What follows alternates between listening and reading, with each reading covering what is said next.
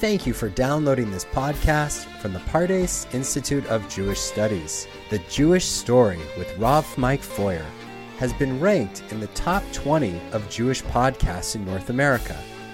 Find the latest episode by visiting our Spotify channel or by going to elmad.pardes.org.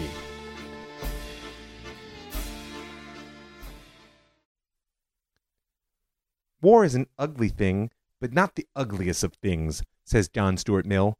The decayed and degraded state of moral and patriotic feeling which thinks that nothing is worth war is much worse. Now, I hear his point, but I'd like to imagine that there's a third option for our future, because I'm Rav Mike Feuer, and this is the Jewish story. Episode 28 Six Day War Part 2 The Point of No Return.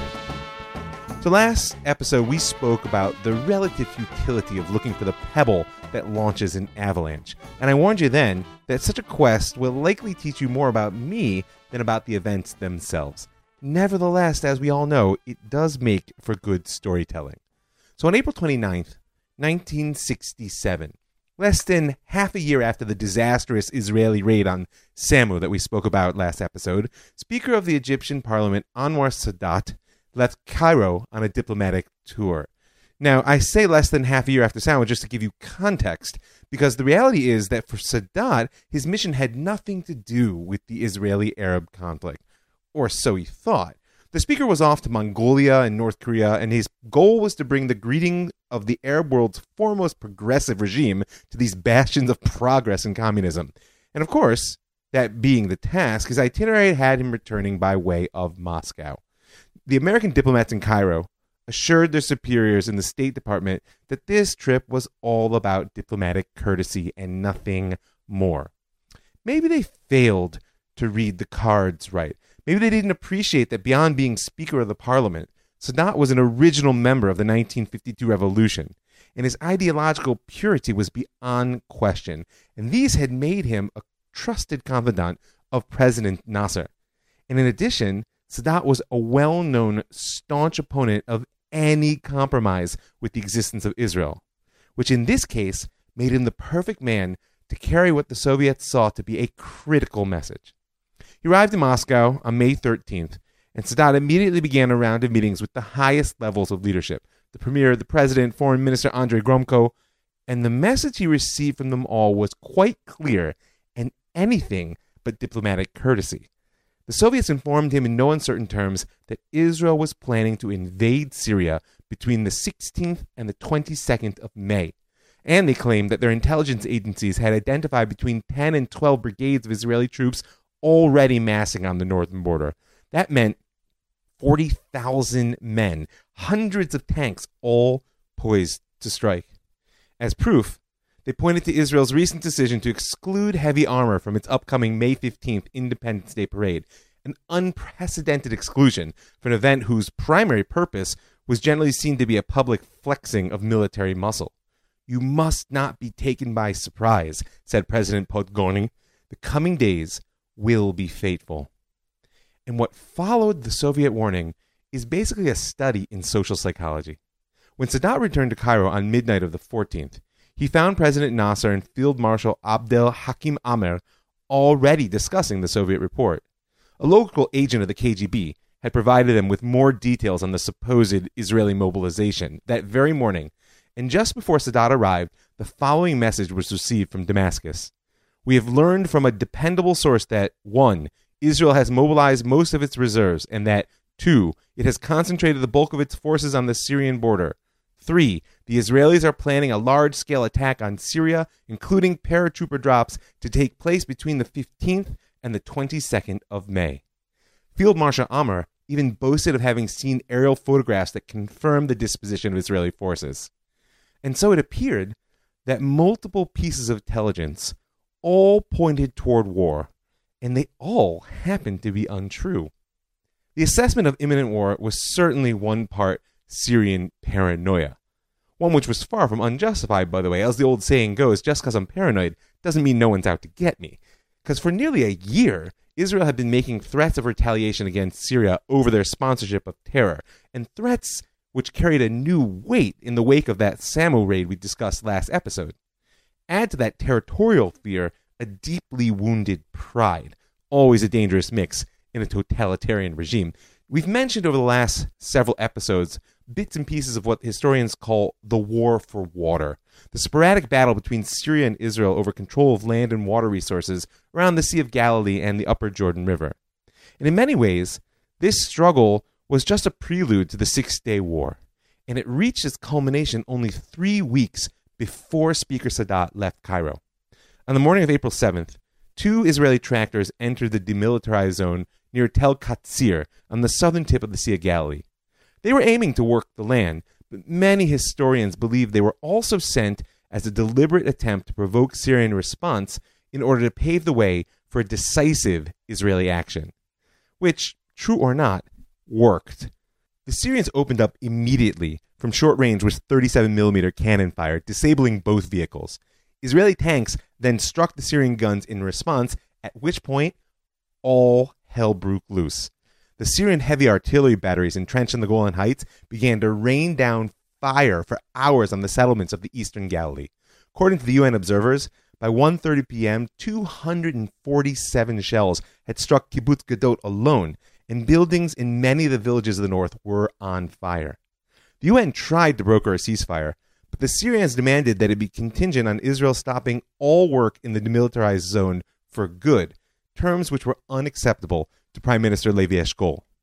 From the outset, Chief of Staff Yitzhak Rabin had been advocating for an activation of the Air Force. In his eyes, only an aerial assault could possibly silence those guns on the Golan. And by mid afternoon, with half the Galilee stuck in bomb shelters, the Prime Minister gave in to the request. Vautour bombers were immediately launched, escorted by Mirage fighter jets. Now, when Syrian MiGs scrambled to intercept, it seemed that a full scale war might just erupt. The dogfight began over the chief Golan town of Quneitra, and the Israelis downed the first two Syrian jets to arrive. Frankly, the rest kind of turned tail and fled. But in the heat of battle, the Israeli pilots pursued the enemy all the way back to Damascus. And there, the entire populace was treated to an air show the likes of which they'd never seen before. As many as 130 planes joined the fight, and the Israelis shot down four more MiGs before indulging in a victory lap over the Syrian capital and cruising home. The Ba'athist regime would later claim that their heroic fighters had downed five Israeli jets, but the truth had already been seen. Israel had struck and won, and no one in the Arab world had even lifted a finger to help. Which leads us to the next factor in how it is that Soviet misinformation is about to light fire to the entire Middle East Egypt's relationship with Syria. Now, of course, President Nasser himself did not lack for paranoia. On the domestic front, he was very fearful of Field Marshal Amer's popularity within the army. You need to know that the Egyptian army had been bogged down in a bloody and fruitless war in Yemen since 1962. And if you read the papers, it's kind of repeating itself right now. Not with the Egyptians, but same idea, because in 62, it was a battle between royalist forces backed by Saudi Arabia, Jordan, and even Britain from afar, and Republican forces backed by the Egyptian army and armed by the Soviets. This is not the time or place for an analysis of how Nasser's attempts to topple the conservative regimes of the Arab world in the name of his pan Arabist progressivism intersected with Soviet expansionism. But what you do need to know for our story is that Field Marshal Amer was the people's hero of the war in Yemen, and that he had used that conflict to consolidate his grip on the army. Now, popularity and military power and a rival are nothing that a dictator likes to see. And here, the field marshal was pushing for a first strike against Israel, claiming that his battle hardened troops would achieve a swift and total victory and pointing to the Soviet evidence that such a thing was an imminent necessity. Nasser's assessment of Egyptian strength was not so sanguine. He knew that Amer prized personal loyalty over competence, and he also knew that the war in Yemen had sapped the military of both hardware and manpower. But the last thing Nasser knew was that Amer was the only man in Egypt with the status to challenge him. He couldn't afford to look weak in the face of his call to war. The problem was basically the same on the international front. The Syrians and the Jordanians had mocked Nasser for his failure to respond to the Samu raid half a year before, and once again for his paralysis in response to the defeat of the Syrian Air Force in April, despite the existence of a mutual defense pact between Egypt and Syria. And now, if the Soviets were actually telling the truth, what would happen to Nasser's status as leader of the Arab world if he failed to act in the face of blatant Israeli aggression on such a scale? A display of solidarity with Syria seemed to be Nasser's only choice, both to outflank his rival at home and to shore up his status abroad. Whether the Soviet intelligence was correct or not, the only question was how should he do it? Sending troops into the Sinai was a tried and true method, but its relatively low risk meant a comparably low reward. No one would be all that impressed by a bunch of tanks spreading out over the sand. He could order out the UN emergency forces that were stationed in Gaza and along the Sinai. They'd been placed there as part of the separation of forces agreement in the wake of the Suez War back in 56, and the removal of foreign troops from Arab soil would please militants all across the region. Removing the so called disgrace of 56 would certainly elevate Nasser's status at home and abroad more than just remilitarizing the Sinai, but it would also remove any buffer between Israeli and Egyptian troops, and thus was a significant act of brinksmanship. And then there was his ultimate weapon. He could evict the UN from Sharm el Sheikh at the tip of the Sinai Peninsula and close the Straits of Tiran to Israeli shipping, as they had been closed before 56. Now that was a dramatic move, one that would gain the attention of the world and place Nasser once again at the forefront of struggle against the Zionist invaders. But it might also actually mean war. You know, just a couple weeks ago here in Israel, we celebrated Independence Day. And due to the corona crisis, it was unlike any other I've seen in my 18 years as a citizen. But this year's change in the festivities was really just a shift in scale from public to private. The substance remained the same music, dancing, barbecues, Hallel. That's not how this day looked 50 plus years ago. From the very first in 1948, the State of Israel chose to mark Independence Day with military parades. Every year, marching soldiers, rolling tanks, and all manner of weapons would pass through the streets of a chosen city with fighter planes flying overhead as heads of states looked on and spectators lined the street. In the first two years after independence, the parades were held in Tel Aviv. And then they moved to Haifa, Beersheba, Ramla. By rotating the location of this display of power, Israel was basically demonstrating its sovereignty over the entire country. I mean, after all, like the great sociologist Max Weber says, sovereignty is the monopoly over the legitimate use of force to maintain order, and this was a lot of force on display.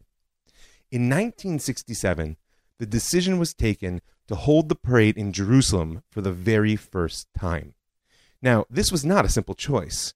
The border with Jordan at this point was in a state of extreme tension since the Samu raid. The threat of Syrian sponsored terror was constant, especially since their Air Force had been publicly shamed. Many politicians and most of the general staff felt the question of war was no longer if, but rather when. Furthermore, the 1949 ceasefire agreement, which had split Jerusalem between Israel and the Hashemite Kingdom of Jordan, declared the city and its surrounding areas demilitarized. Neither state was permitted to introduce heavy weapons or fly military aircraft over its skies. But despite all this, the government felt that it was critical at this point to emphasize Israel's hold over the divided city. In an attempt to minimize tension, the parade was designed to be a limited show of force.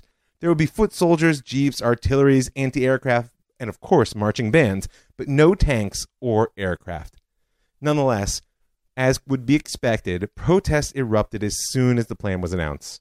First came the United Nations.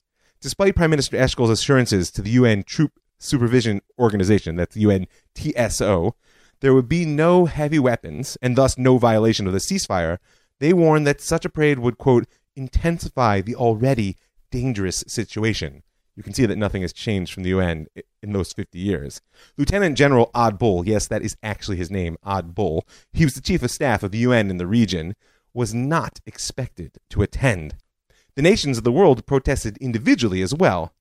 UN Resolution 181, also known as the Partition Plan, had declared Jerusalem an international city. And though Ben Gurion had ignored this element of the resolution from the outset, declaring Jerusalem the capital already in the end of 1949, nonetheless, there were many nations out there who had not given up on the hope of gaining peace by internationally, internationalizing the holy city. And thus, even countries which maintained good relations with Israel decided to boycott the celebration. Great Britain, France, West Germany, and the United States all sent their regrets. The Soviets, needless to say, would also not be in attendance. And as a final blow to Prime Minister Eshkol's planned show of sovereignty, a week before the parade, former Prime Minister David Ben Gurion announced that he would be a no show as well. The old man was certainly not opposed to flexing Jewish muscle in Jerusalem. On the contrary, his opposition was on account of Israel's refusal to display heavy weapons. According to Ben Gurion, Jordan's refusal to allow free access to Jewish holy places within the Old City, not to mention their wanton destruction of the Jewish quarter in 1949, had undermined the provisions of the ceasefire from day one. Therefore, Israel was under no obligation to honor such a prohibition, and to do so was nothing but a display of weakness before the Goyim, a weakness in Prime Minister Eshkol which he continued to delight in pointing out. But in the end, it wasn't the limited guest list which spoiled the party for the Prime Minister. Only two days before the parade, in a strange display of political theater, Soviet Ambassador Chuvakhin presented himself to the Prime Minister and declared his knowledge of the Israeli intention to invade Syria. Now, that may sound severe, but the ambassador had made such claims before, and so Prime Minister Eshkol was not particularly worried or even surprised. He denied the claim and simply invited Chuvakhin to inspect the northern front for himself. After all, it would be hard to hide tens of thousands of men and tanks. But Chuvakhin's reply was downright chilling. He said that his job was to communicate Soviet truths, not to test them. And so, it was with a sense of waiting for the other shoe to drop that the Prime Minister reviewed the IDF troops marching through the streets of Jerusalem. Now, you may recall from the last episode that since taking office, Eshkol had devoted significant time and energy to strengthening and modernizing the army he now saw before him. And it's worth saying right now that he deserves a tremendous credit for the salvation which lies ahead. And so, it was with justifiable pride that in his public address the night before, he declared to the nation that Israel's, quote, firm and persistent stand has strengthened the awareness amongst our neighbors that they will not be able to prevail against us in open combat. Despite those words, nonetheless, in his more private address to the Mapai party leadership, he issued a warning. We are surrounded, he said. We are surrounded by a serious encirclement of hostility, and that which doesn't succeed today could well succeed tomorrow or the day after. And lo and behold, as the Independence Day show unfolded before him in the Hebrew University Stadium, Eshkol received his first word that the circle of hostility was indeed drawing tighter. Vast numbers of Egyptian troops were reported to be moving into the Sinai. The initial assessments told the prime minister that the move was political in nature. The IDF intelligence branch was convinced that Nasser wanted nothing more than a propaganda victory, a show of support for Syria which wouldn't require him to fire a shot. And so his initial order to the army were do nothing which could provoke, not in the north and not in the South. But the truth is, there are some conflicts which cannot be avoided. Now, the show must go on, and so the country celebrated. But as they did, the crisis deepened unbeknownst to the vast majority of the populace. That night, the Prime Minister and the Chief of Staff were privileged to hear the first ever performance of Naomi Shemer's immortal song, Yerushalayim Shel Zahav, Jerusalem of Gold. Little did they know that in a matter of weeks, they would have a hand in transforming that song into an anthem of the Jewish people. Eshkol and Rabin, after hearing the performance, attended a reception at the home of Venezuelan millionaire Miles Sherover. Dispatches on the situation in the Sinai continued to arrive through the night. The Egyptian troops had taken up formation according to their conqueror plan. Egyptian Chief of Staff Mohammed Fawzi had flown to Damascus. Now, the IDF knew the conqueror plan, and they also knew that they required a prior warning of 48 hours in order to repulse it. And the question that bothered Eshkol that night was Does Israel have the time? At one point in the party, Eshkol's wife Miriam asked him why he seemed so distracted. Don't you realize there's going to be war? He snapped at her. By late that night, the night of the 15th of May, the situation had become critical in the eyes of Chief of Staff Rabin. From one division, the Egyptian forces in the Sinai had tripled. Armor, artillery, Katyusha rockets had all taken up position along with the infantry. There were even reports of poison gas in artillery canisters, a weapon that the Egyptians had used without restraint in the war on Yemen and one which no Jew would look upon lightly in 1967. The posture of their forces was still largely defensive. They were digging in, not massing to attack, and the UN emergency force was still in place, but the very scale of the buildup went beyond any display of power. Rabin knew that the presence of so many troops on Israel's southern border was itself a blow to her deterrence.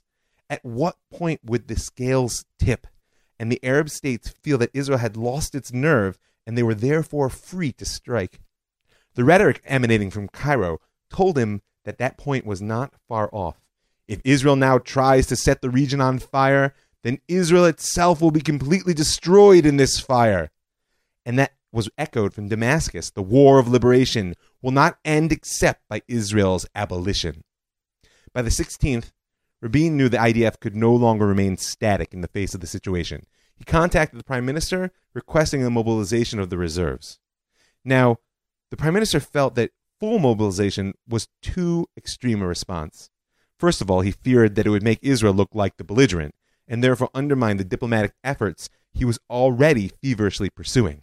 And it would put a large percentage of the workforce into uniform, adding a crippling blow at a time when Israel's economy was in deep recession. Therefore, only two brigades, 18,000 men, were called up and quietly transferred to the south. The atmosphere was tense and uncertain. But to Colonel Israel Lior, the Prime Minister's military aide de camp, things actually seemed quite simple. It was clear to all of us that we had reached the point of no return, he wrote in his diary. The lot had been cast.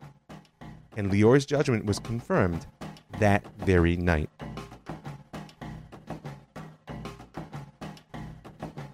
When Egyptian Chief of Staff Mohammad Fawzi arrived in Damascus to investigate the Soviet claims of imminent Israeli invasion, it's unclear what he expected to find.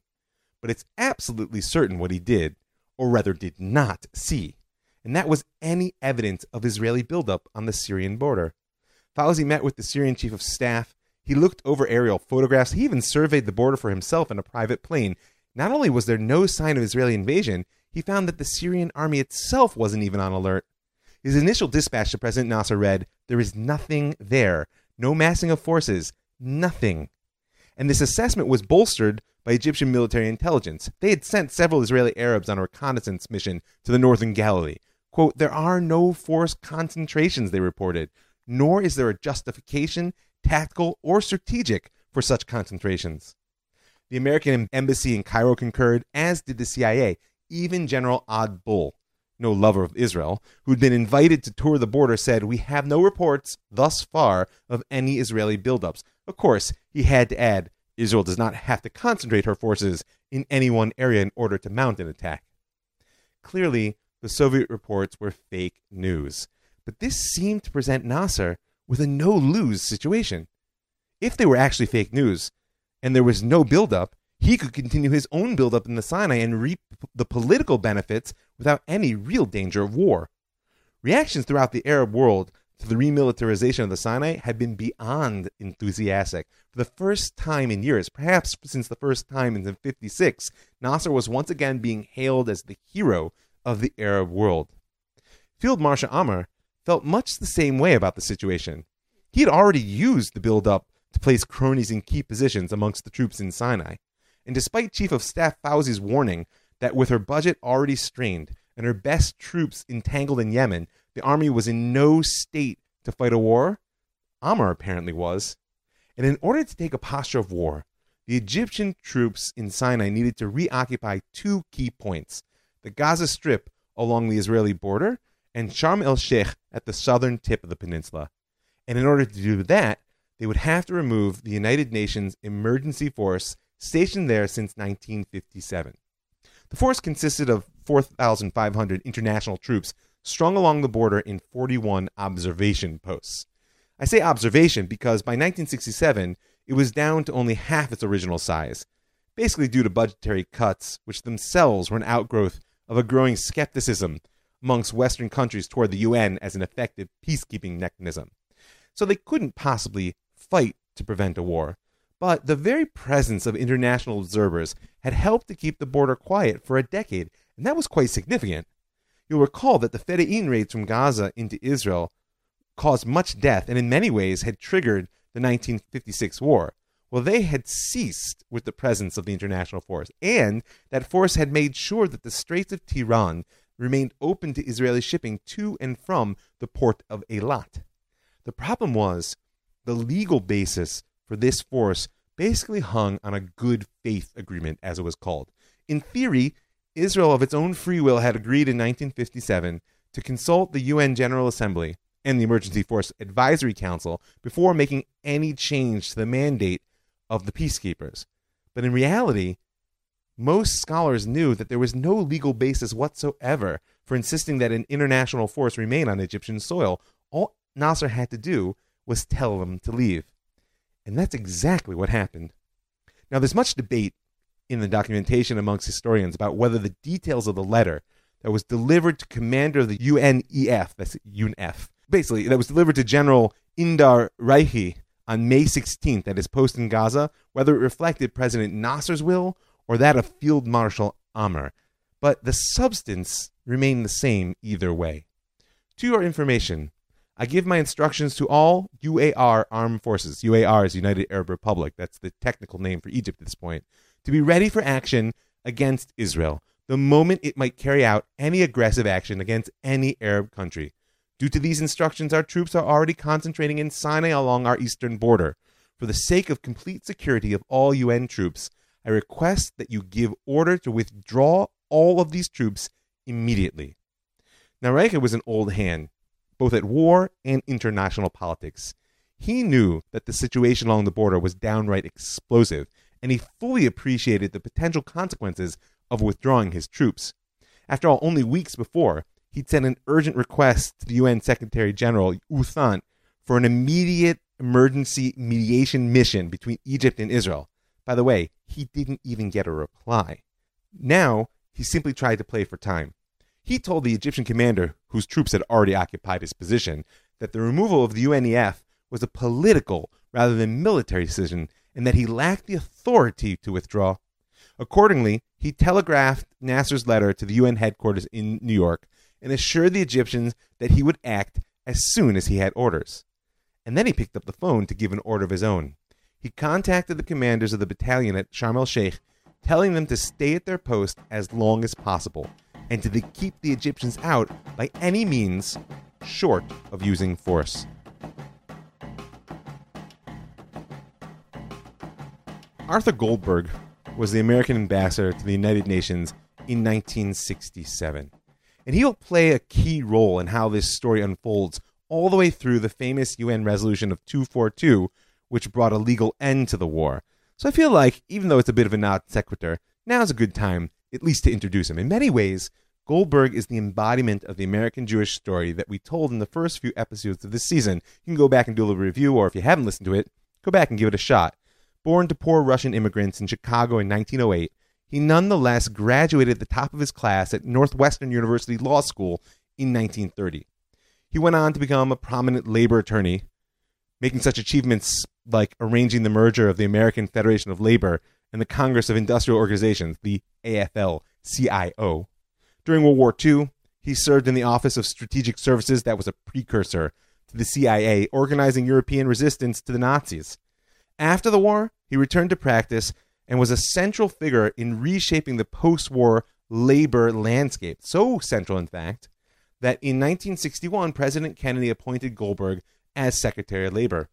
In 62, Supreme Court Justice Felix Frankfurter retired, and Kennedy nominated Goldberg to fill what was then known as the Jewish seat on the court.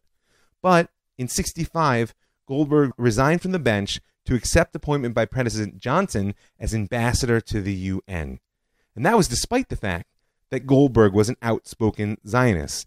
Nonetheless, Johnson wanted him to represent the United States on the world stage. And perhaps these words of praise from Johnson, which are captured on an audio tape, explain why better than I can.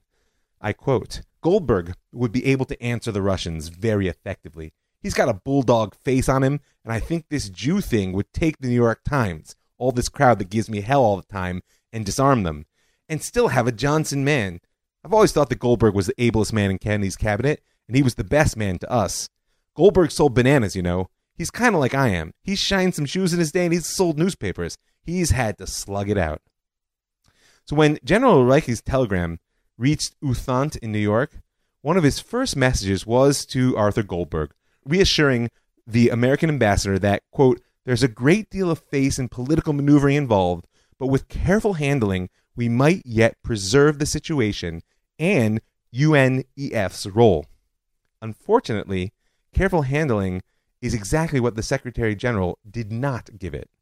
After consulting Goldberg, U Thant summoned the Egyptian ambassador to the UN, Mohammed El Koni, into his office.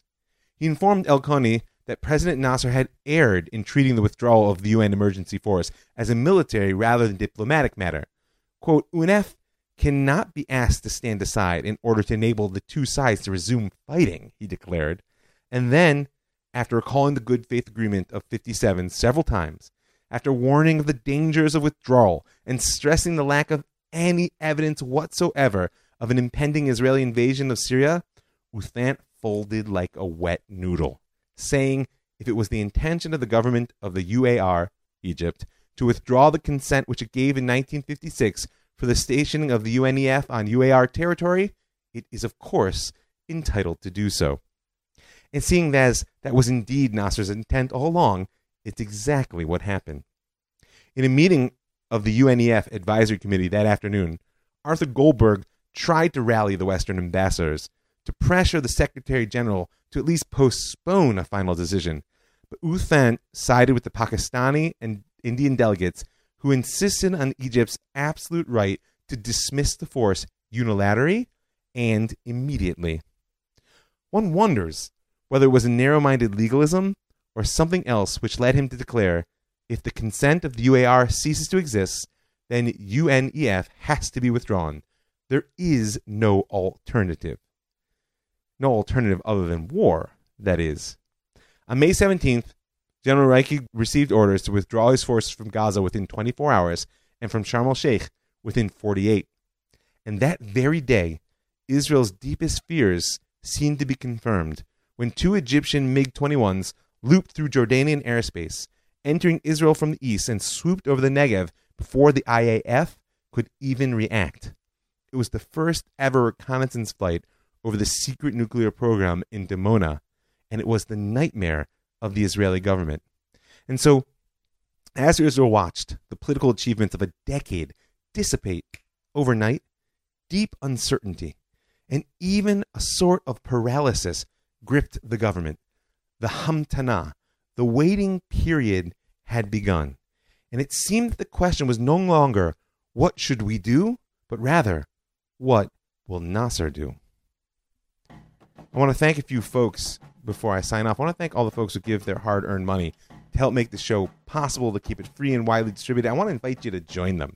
You can go right now to my website. That's jewishstory.co. In the upper right hand corner, you'll see a button that says Be a Patron. You can click on that to make a little bit of per podcast support. I also want to encourage folks if they want to dedicate a show, either in honor of someone alive today or in the memory of someone who's passed on, you can be in touch with me at ravmikefeuer at gmail.com or you can send me a message on Facebook, Rav Mike Feuer, and I'm happy to share the details with you of how you can do that. I want to thank the Land of Israel Network, that's thelandofisrael.com, for creating a platform that allows me to reach so many amazing people. I want to thank the Pardes Institute, P-A-R-D-E-S dot org dot I-L, for building an educational institution that gives me the privilege of teaching so many amazing Jews. And I want to thank you for listening. I'm Rav Mike Feuer, and this is The Jewish Story.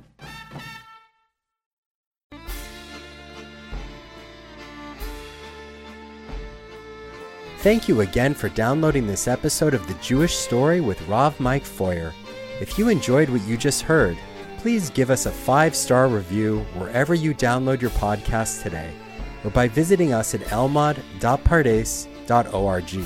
Thanks for listening